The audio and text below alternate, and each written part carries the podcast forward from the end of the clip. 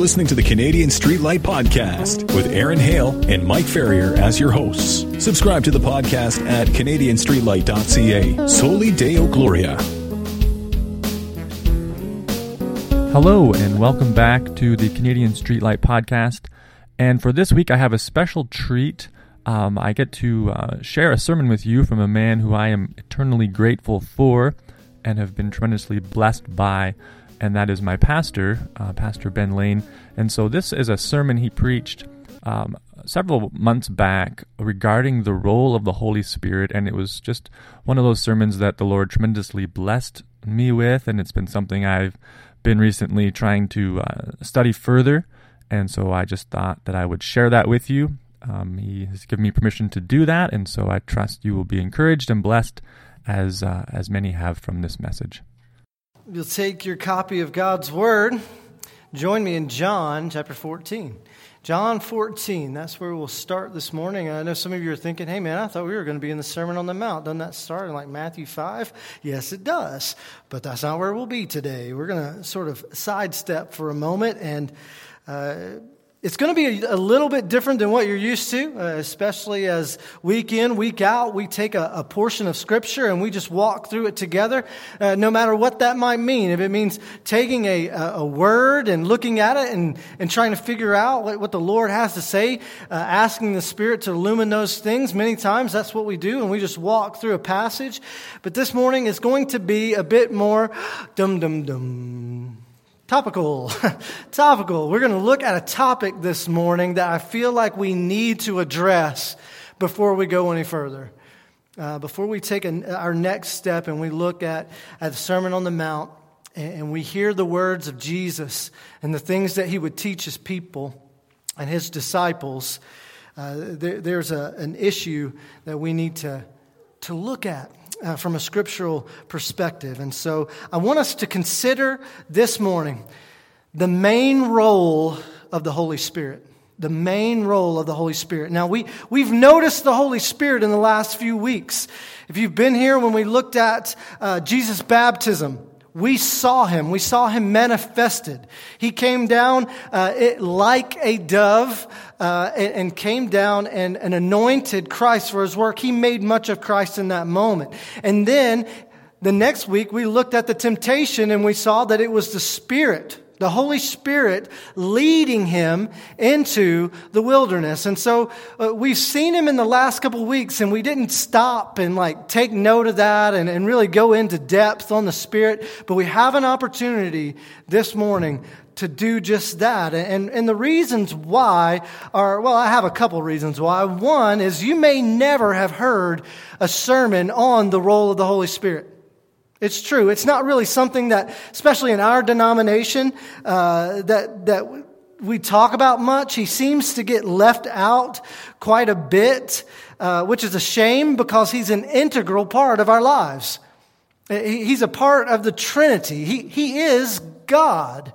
And so we need to to think about him and give him uh, the respect that he's due. However, I think we also shy away from him because of the things that we see attributed to him. Whether it's in Scripture, when we look through Acts and we see things going on, or whether it's outside these walls um, and we see others doing certain things in the name of the Spirit of God, which might not necessarily be the case.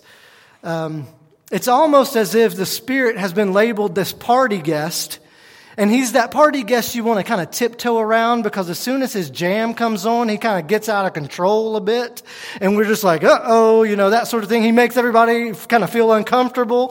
Uh, that might be uh, the case that you, you know, the idea that you have in your mind of the Spirit. Uh, but another reason why I wanted to, to look at it is because of some things that are going on around us. Uh, even here in town, there's an event that's happening monthly, and it's based on a great premise, but I believe it's lacking in practice. You know, even many of the churches in town uh, really focus upon the Holy Spirit. You can even see it on their sign, where on their sign outside they'll have a dove. But the truth of the matter, if they were really really Spirit-filled, we would see a people who didn't have the dove represented. And I'll, I'll tell you why as we go along. Now, there are a couple of introductory passages I want us to look at as we begin our journey today. And, and here's the thing about these passages that we look at. They are quotes from Christ. So it's Christ who's teaching us about the role of the Holy Spirit.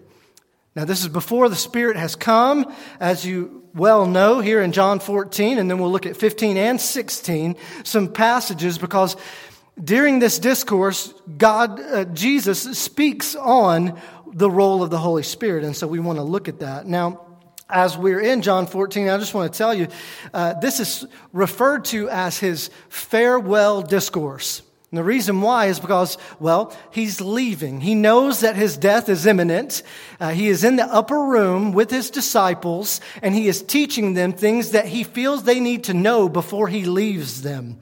And in John thirteen, the disciples have gathered in that upper room, and they begin to celebrate the Passover with Christ. It would be the last night that Jesus spent with his disciples before his death, and he has washed their feet. He has told them of his betrayal. The betrayer, Judas Iscariot, has left the building, and it's just Jesus and the eleven, and it's just the twelve of them. And he begins to teach them in one of the most unusual discourses that Christ has, because it's almost uninterrupted. Now, we'll even see as we read today, there is an interruption. But most of the time when you see Christ speak and you see him teaching his disciples, a lot of these guys will just speak up and interrupt him and be like, well, wait, Jesus, how about this? And then they'll begin to ask him questions. There's not as much of that going on during this time, because this is an important time. I think they all get it. Jesus knows it's important. The men there, there's this serious tone about what's taking place in this discourse. And so before we look at these passages together, I want to pray, and I want to ask the Holy Spirit to guide us into all truth this morning. Let's pray. Father, as we look at your word this morning, we just, God, I thank you for it. I thank you that it is, it is a sword, that God, it has been used time and time again by you to to cut me when I needed to be cut, to convict me, to draw me to you, for us to find sweet fellowship together here in your truth revealed. Lord, you, you tell us all the things that we need to know, and, and God, sometimes we we misunderstand, we, we don't understand the Holy Spirit. But Spirit, we, we ask that you would illumine our hearts to this text, that we might see fully that what you do is glorify Christ. We thank you for him.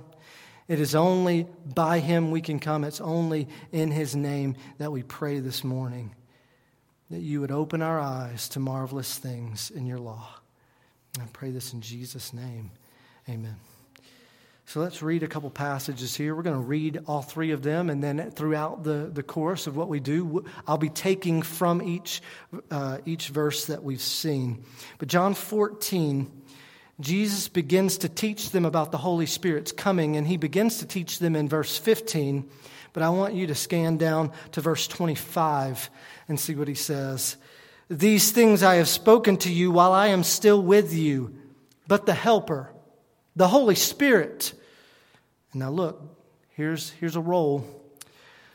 Whom the Father will send in my name, will teach you all things and bring to your remembrance all that I have said to you.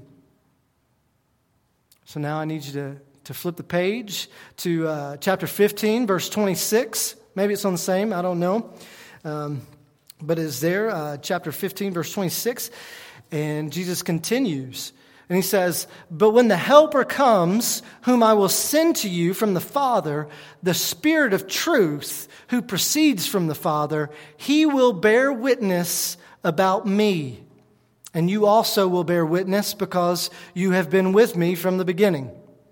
And now, chapter sixteen. Chapter sixteen, verse twelve is where we'll pick up. I still have many things to say to you, but you cannot bear them right now.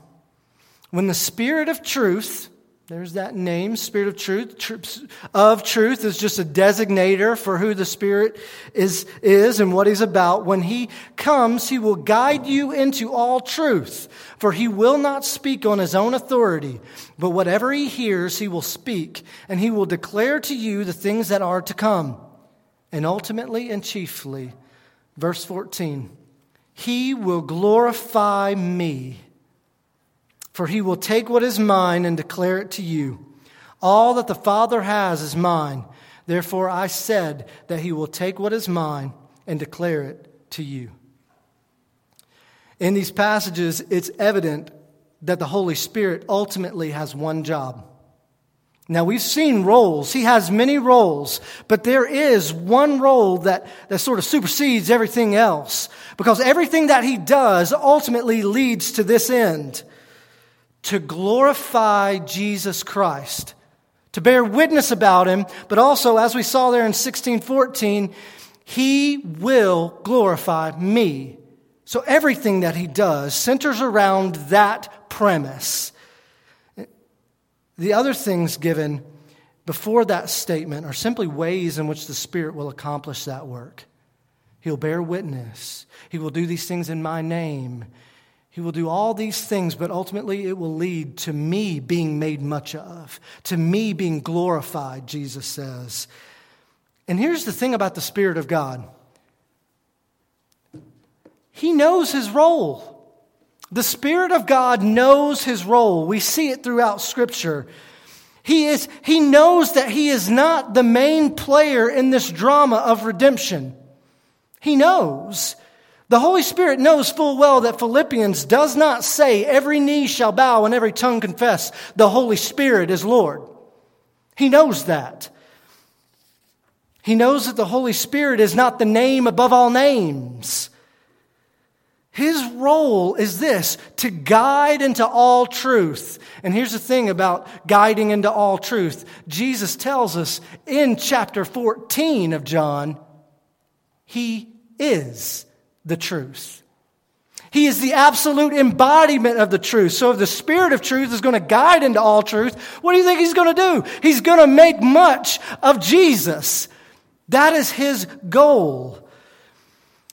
So He stood before Pilate the next day, Jesus did, and He said, I have come. For this reason I was born, and for this reason I came into the world, to testify about the truth. He's saying, I came to testify, to be a witness of who? Of, of myself. I came to reveal truth. I came to reveal God in the flesh, God incarnate. I am the Son of Man. My kingdom is not of this world. I've come to this world to testify of truth. We saw it at His baptism, that even the Father knew His role in the redemptive drama. And you know what that role was? To make much of the Son of God. To make much of His only unique Son. He has given Him the name above all names. You know, we saw it at His baptism. We we we remembered that the, the sky was schizo, that the sky was ripped open. And when the sky was ripped open and there was a voice from heaven, it did not say, I am the Father, and everything this man does is to glorify me. Now, it was. It was, because each member of the Trinity points to someone else, but Jesus also knows His role, and He knows that He has been given the main role. His name is the name above all names. But even though the Father was given glory from the Son, the Father gives all glory and honor right back. He does. And the main goal of the Holy Spirit is to glorify and magnify the person and the work of Jesus Christ. See, here's the thing. The Holy Spirit does nothing to glorify Himself. And if you're a part of something in which the Holy Spirit is being elevated above everything else, that should help throw up some red flags that something here is off. Now, why would that be the case? Because everything that the Spirit does points to the Son. And so for him to make much of himself would be something that the Spirit does not do. He just does not do it. In a place where you might find th- this thick Spirit of God, you'll see Jesus being glorified above everything else. Now, you might think, man, you are a broken record, but I want to instill in you the scriptural truth that the Spirit of truth leads you to Christ. He does not do anything on his own accord. He doesn't do anything to make much of himself. He does everything to bring glory to Jesus. Now, a Spirit-filled preacher will do this. He will point you most to the person and work of Jesus Christ. A congregation filled with the Spirit will worship in spirit and truth. We're told that in John four. But an important part of the Spirit, being the Spirit of truth, is that he guides us into all truth. And the embodiment of that truth, that truth revealed, that truth manifest, is manifest in the person and the work of Jesus Christ. The Holy Spirit, if the spotlight is placed on him, he will always deflect. He will always deflect. He knows his role is not to be the center of attention. He knows his role is to point people to Christ. And so the spotlight goes on him, and he holds up a big mirror and shines it on Christ. You might see him for a moment, but the lasting result is not what the Spirit has done. It's what Christ has done. It's what Christ has done. And you know, it may seem as what if, if what I'm saying are just semantics. It, it might. But I assure you, it's not. It's not. Because many of our family and our friends, they're being caught up in like charismania, and they're being led away from the truth of what the Spirit really does. And we find their focus being shifted away from the end goal to the means. And it can trip, it can trip you up. Because the Spirit is not the end. The Spirit is the means to the end. The end is making much of Jesus Christ. But here's the thing we find so often, people's gaze is upon the Spirit, upon his operation, but not the goal of his ministry. The Spirit has a goal in ministry. And when the Spirit is focused on, his goal is being left out. See, most often, those that focus on the Spirit will focus on the supernatural, or they'll focus on, on the signs. They're sign seekers. But we have talked about, and we've seen from Scripture, that sign seeking is an earmark of a wicked and perverse generation. Christ says it himself in Matthew twelve, thirty-eight through forty-two. Jesus confronts the Pharisees and he tells them that this is the case, that, that only a wicked and a perverse generation look for signs. And he says, there will be one sign given to you, and it will be the sign of Jonah. And even in that, even in the sign of Jonah, what Jesus is doing is saying, I'm the one who's going to be focused on. I'm the one that's going to be made much of, because Jonah is just a foreshadowing of Three days in the belly of a whale, three days in the belly of the earth. Spit out, resurrected to life, spit out, resurrected to life. You will see me shine through. That'll be the sign that you need. The sign is my death, burial, and resurrection. That is it. And the Spirit comes alongside to point us to that very thing. We're told in John fourteen... and in fifteen twenty-six, that the Spirit would be sent in Jesus' name. That, that's, that's why he would be sent. He, he would be sent in Jesus' name.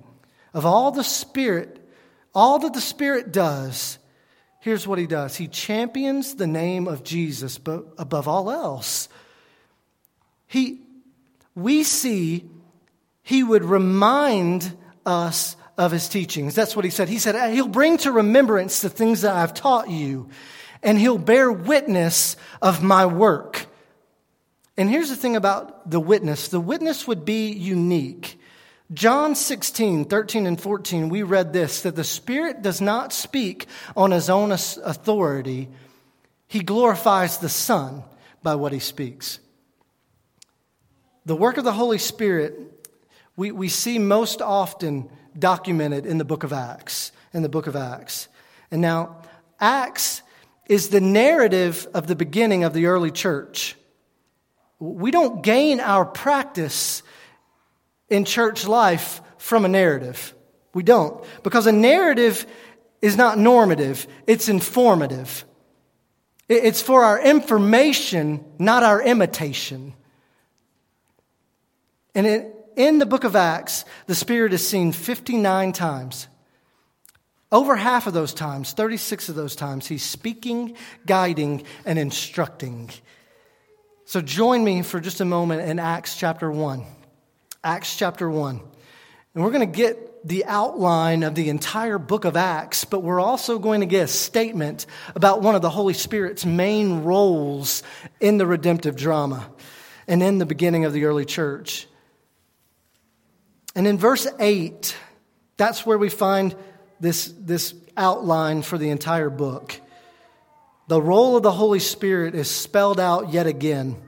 Look at what it says. But you will receive power when the Holy Spirit has come upon you, and you will be my witnesses in Jerusalem and in all Judea and Samaria and to the end of the earth. Now, in this text, we, we have spelled out for us three different things: the power, the purpose, and the plan. Jesus says the Holy Spirit will be given you in order to clothe you with power. There's the power. The Holy Spirit is the power that is given us by Jesus himself, because the Spirit comes in his name. And in his name, the purpose of having the Spirit is to bear witness. To bear witness. The original word here is martyrion. We get our word martyr for it. They knew full well what the Spirit was given to them to do. To give their life, to forsake all and follow him. They knew what it would cost them. Do we know what it cost us? It's the same thing. It should be the same thing. And that's the purpose, to be the witnesses, to make much of Jesus, all in order to fulfill the plan. And the plan is to see this take place throughout the ends of the earth, everywhere. Because one day we're told in Habakkuk that the glory of the Lord will cover the earth like water covers the sea. Has anybody seen the, the sea? Water covers all of it. That's what makes it the sea. And one day we are going to see the glory of the Lord cover the entire earth because of the power, the purpose, and the plan here spelled out in Acts that started then and is continuing now. And now in the next chapter, we see that to start to take fruition. We see it take shape. The day of Pentecost arrives. These guys get together and they pray, and they pray, and they pray. And finally, on this day, the Spirit is poured out onto them. And then you can't help but notice the Spirit's presence at Pentecost. Because it's, but, but here's the thing. When he's noticed, when the things that are taking place begin to take place, the Spirit immediately detracts from himself. Now, how is that the case? Well, the Holy Spirit uses the apostles and he grants them tongues. And these tongues are actual glossa in the original language, languages. They're original languages. That's the reason why all the people that are around are going, hey, I understand that guy. He's speaking my language. That, that, that's what takes place. I just wanted to let you know that. And so those present hear in their own language, in their own tongue, what do they hear? They hear the gospel of Jesus Christ, because the Spirit at work in their lives is proclaiming the name of Jesus. And he is pointing them to his life, death, burial, and resurrection. And so Jesus is glorified. And he's raised up. And men are drawn to him that day. We're told three thousand are drawn to him that day, because when Peter gets up, filled with the Spirit, he preaches, and they're cut to the quick. We'll get to that in a moment. But but John sixteen eight, we see that coming into play there at Pentecost. We see it being fulfilled. When we see another, another thing the Spirit will do is glorify Christ. And when he comes, verse eight of John chapter sixteen, when he comes, he will convict the world concerning sin and righteousness and judgment. In making much of Jesus, he convicts people of not being like Jesus. Do you see that? That that they're not like Jesus in their own flesh and in their sin. And so the Spirit's work is to go, you're not like Jesus. But Jesus pleases the Father. You need to be like Jesus. And their hearts are cut to the quick. Because they're, verse nine says, they're, they're convicted concerning sin because they do not believe in Jesus. They do not believe in me. Concerning righteousness, because I go to the Father and you won't see me any longer. Concerning judgment, because the ruler of this world is judged.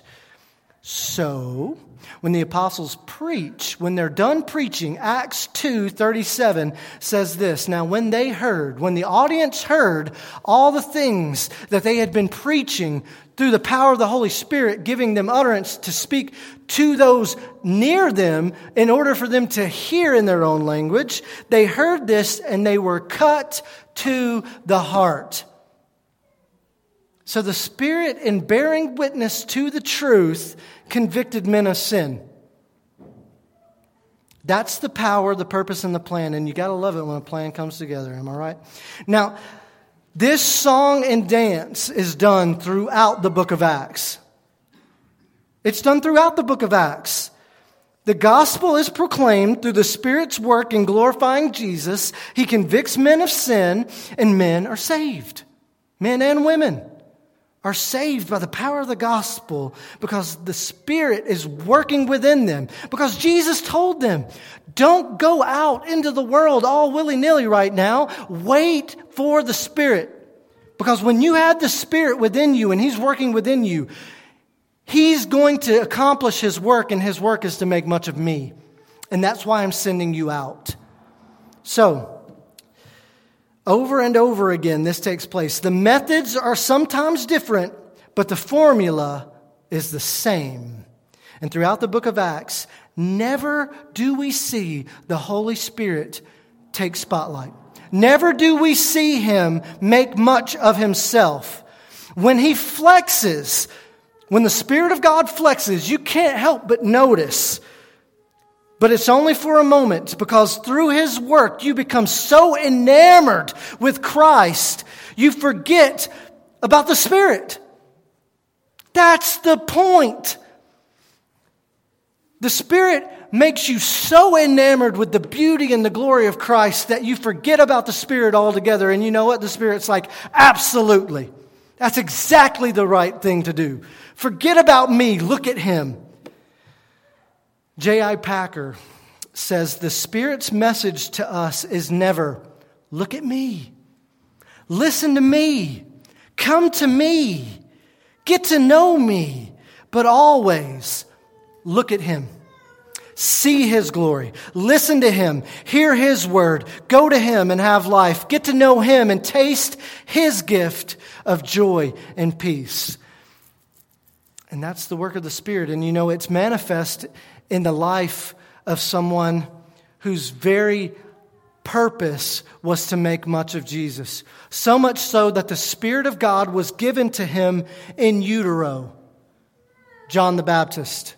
We see it in his life and in his ministry. John was filled with the Spirit from the womb. And when Christ comes on the scene during John's ministry, he's always making much of Jesus. He is. Like, he's he's far off. And he's down in the river, and he's like, hey, everybody, the Lamb of God who was slain before the foundation of the world. And that, that is a Spirit-filled ministry. He, he immediately detracts from himself and the thing that's going on, and he says, look, look, That's the one. I told you, he's greater than me. I, I can't even lace up his shoes. He's so good. Look at him. Be enamored with him. Follow him. And so after a couple of times, a couple guys go, okay, we get it. And they follow after him.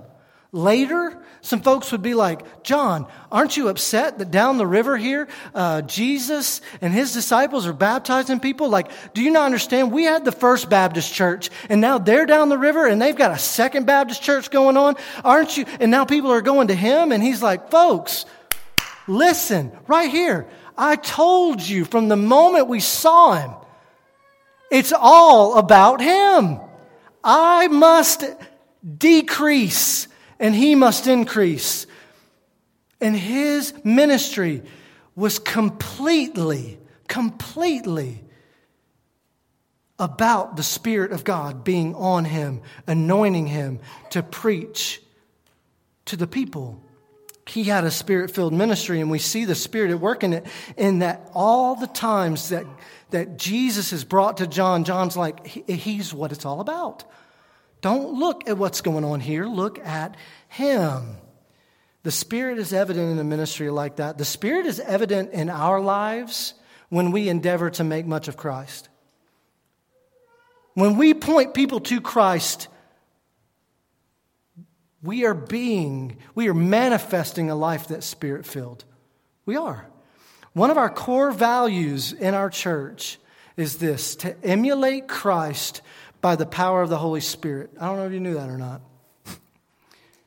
But but one of our one of our core core values is is freedom in Christ, to, to emulate Christ by the power of the Holy Spirit. See, the Spirit is given us seal of salvation. It's, it's the down payment of what God has done in your life. He conv- he convicts you of sin by the spoken word. And when convicted of sin, regenerates your heart and stays there. He cleans the house up and he lives there. And in so doing, his work from henceforth in your life is to conform you into the image of Christ. That's his entire work in your life, to conform you into the image of the Son. And then it's, it's an interesting work of the Spirit in our lives. And, and it's, it's not so that we can make much of the Spirit. The Spirit doesn't come into your life to say, okay, now that I'm here, I'm going to be doing some things. Make sure that when these things happen, you make much of me, okay? Since I live in you. Because that's not how the Spirit responds. That's not what he says. That's not what he does. We've seen that up to this point already. He glorifies Christ. The work of the Spirit in us is to conform us into the image of Christ. Here's the thing about the Spirit. The Spirit so loves and wants to glorify Jesus that his work in our lives is to make us all look like him. Like, he loves Jesus, and he wants to make so much of him that he wants all of us to look like him. That's the purpose. Now, how is that done? How does he do that? Second Corinthians three eighteen tells us. Second Corinthians three eighteen. Here's what Paul tells the Corinthians about this. And we all, with unveiled face, beholding the glory of the Lord, are being transformed into the same image from one degree of glory to another. For this comes from the Lord, who is the Spirit. The Spirit leads us to behold the glory of Jesus Christ. And in beholding the glory of Jesus, we cannot help but to desire to be more like him. We can't. The Spirit opens our eyes and illuminates our hearts and shows us through his word, through Christ, through, through the word of Christ, his revealed word, that, that he is awesome. And because he is awesome, we can't help but go, he is so awesome. I'm floored by his glory. I'm floored by his beauty. And I just, I want to embrace it. I want to be like it. Uh, let me be like you. Please. And we're drawn to treasure Christ above everything else. And if that is not happening in your life, get in the Word and let the Spirit guide you to the truth, to Jesus, because that is his goal. And it isn't, and this is not done, hear me, this this drawing us up, showing us his glory, making Christ beautiful to us, it's not done with some vision or some dream. It's not done with some extra experience in emotionalism. It's not. It's done through the Word of God. That's why we have it. His Word is absolutely sufficient for us to see and experience Christ Jesus. It is. And now, we need to be careful in this moment as well, because I don't want us to leave this place thinking, well, we are about the Trinity, uh, Father, Son, and Holy Bible. No. No. Father, Son, Holy Spirit. We'll give him his due. He does his work. But what he does is he illuminates the Scripture in order for us to get a good look at who Christ is, because all throughout he's going, look at Christ, look at Christ, look at Christ, look at him, look at him, follow him, see how great he is. And from the beginning of this book to the very end of the Word of God, it testifies to Christ, and that all we need for life and godliness is found right here in the theonoustos, God-breathed Word. He spoke authoritatively to the writers of Scripture. He overshadowed them with the Spirit, and they wrote what he, he wanted. We, we like to ascribe here to verbal plenary inspiration. That the words given are the words inspired and written down and attest to Christ Jesus being Lord above all else. Every time God speaks, it's authoritative. You hear me? Every time that the Lord speaks, it's authoritative.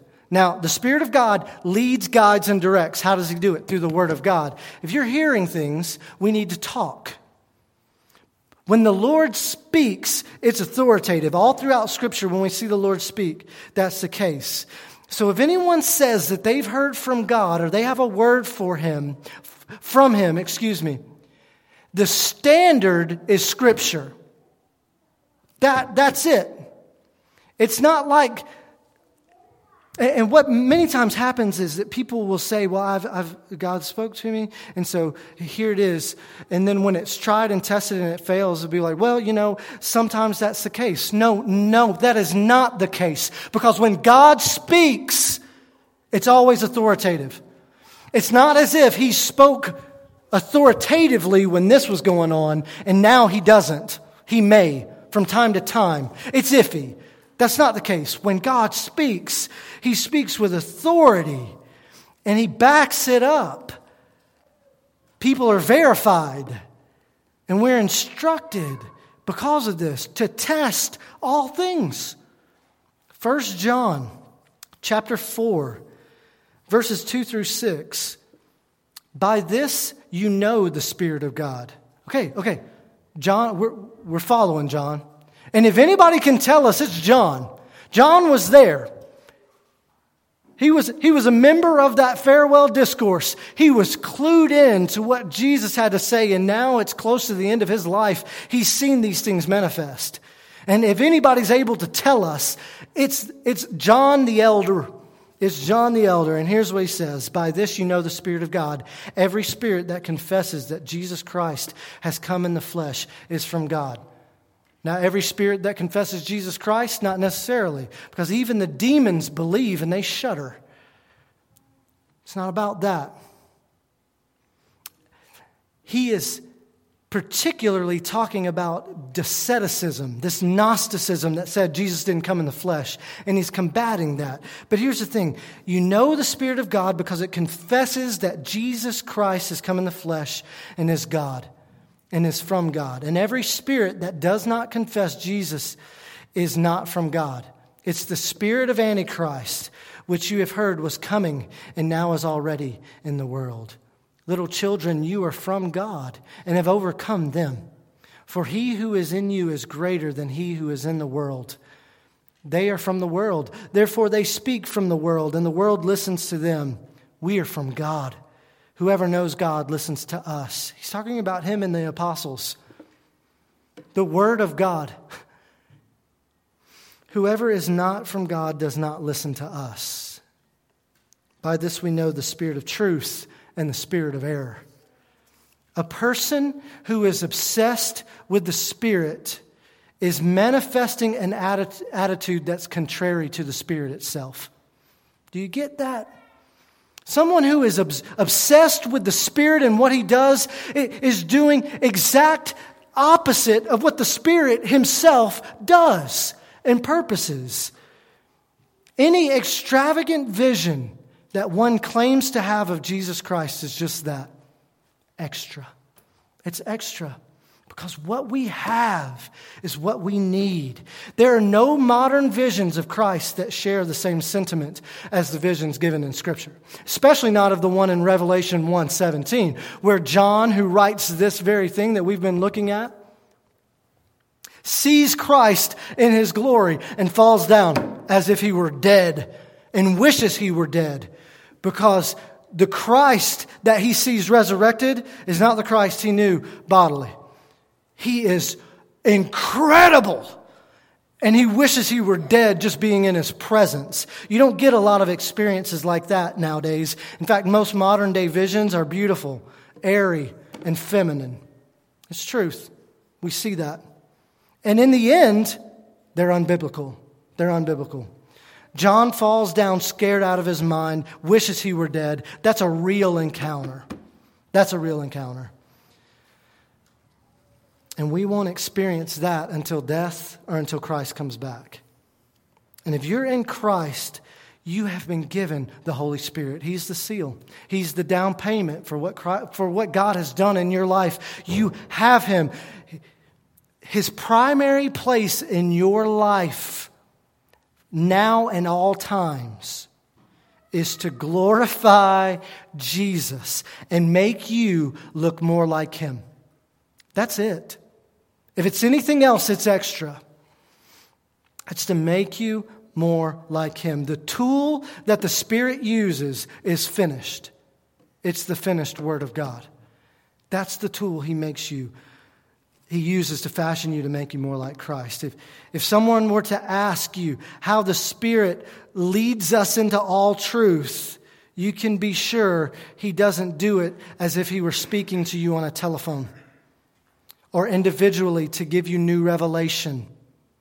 He prompts you to read and to listen to the teaching of the truth of Scripture. He leads you into remembrance of what Christ has taught. Remember? He leads you to the place Jesus has taught us what to know, the truth of the revelation of Christ, and we have it in his word, and his word is enough, which is why I tell you week in, week out, be in the word.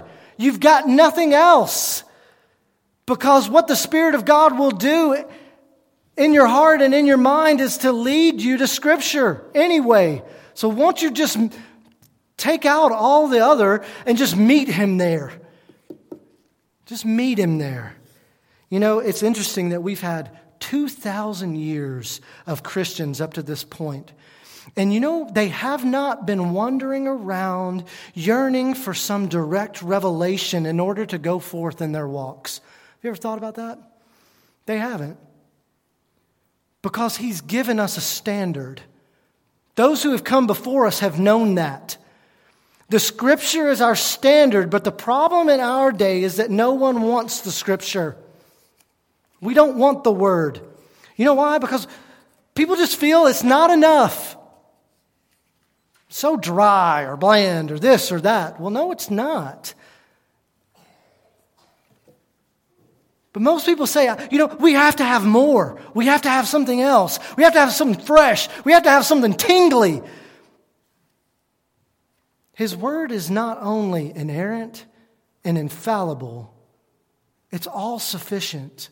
It is all sufficient. It is ever sufficient.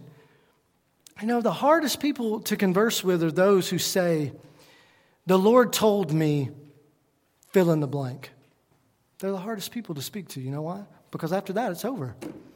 It should be. Because the Lord speaks authoritatively.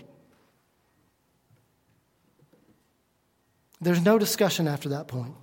The Holy Spirit has revealed to us truth.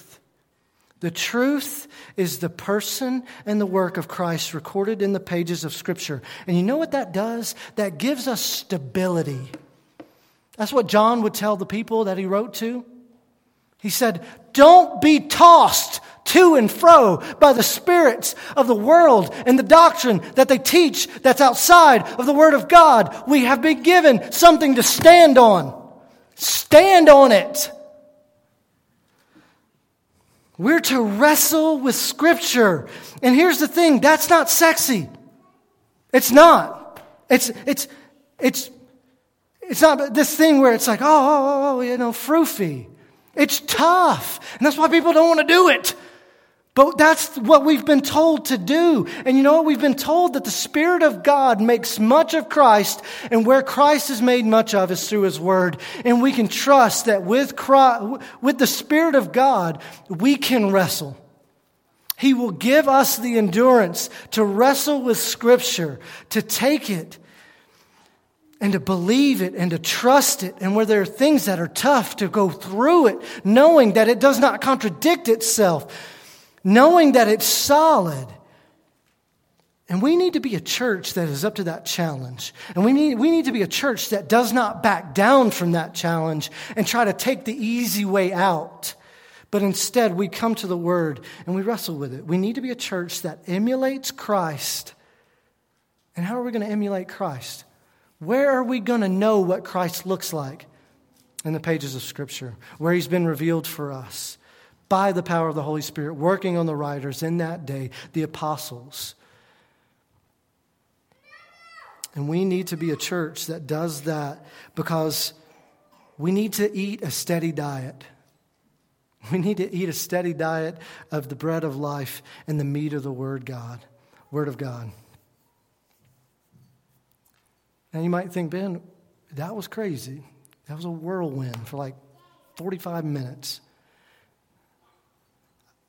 It's important. It is so important that we do these things, that we remember these truths about the Spirit of God. Because our friends, our neighbors, everybody else, and, and sometimes the world, it's going to try to detract us. It's going to try to get us off of the end goal and, and, and to focus on the means. And the means is saying, don't focus on me. Focus on Christ. Focus on the cross of Christ. Focus on the life of Christ, that He's alive now, and that the reason why I am in you is to, to make you like Him and to bring Him much glory. So let's consider that as we finish. And just as oftentimes I do, um, I like to share with you a hymn of doxology, because after we look at something from the Word and we look at theology, we are we are drawn to doxology. We are drawn to give God a glory word. And one of the things that was brought to mind this week was this: the church's one foundation is Jesus Christ, her Lord. She is His new creation by water and the Word. From heaven He came and sought her to be His holy bride. And with His blood He bought her, and for her life He died. She is from every nation, yet one o'er all the earth. Her charter of salvation, one Lord, one faith, one birth. One holy name she blesses, partakes one holy food, and one hope she presses, and with every grace endued. The church shall never perish, her dear Lord to defend, to guide, sustain, and cherish is with her to the end. Though there be those who hate her and false sons in her pale, against both foe or traitor, she ever shall prevail. As we go into our time of, of invitation, I would exhort you to pray as Spurgeon exhorts. And he says, it is the chief office of the Holy Spirit to glorify Christ. He does many things, but this is what he aims at in all of them, to glorify Christ. Brethren, what the Holy Ghost does must be right for us to imitate. Therefore, let us endeavor to glorify Christ. To what higher ends can we devote ourselves than to something to which God the Holy Ghost devotes himself? Be this, then, your emotional prayer. Blessed Spirit, help me ever to glorify the Lord Jesus Christ. Let that be your prayer this morning. Let the Spirit guide you to the truth of life, to the truth incarnate. Let him lead you to Christ. We sang earlier, hallelujah, all I have is Christ.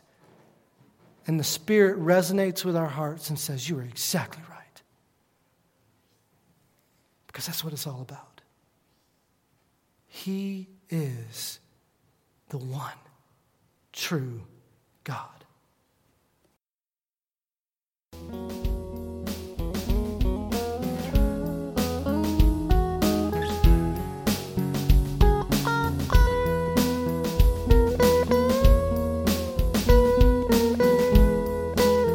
Thank you for tuning in to the Canadian Streetlight Podcast. If you have any questions, comments, or perhaps a podcast suggestion or topic, visit us online at Canadian Streetlight dot C A. Soli Deo Gloria.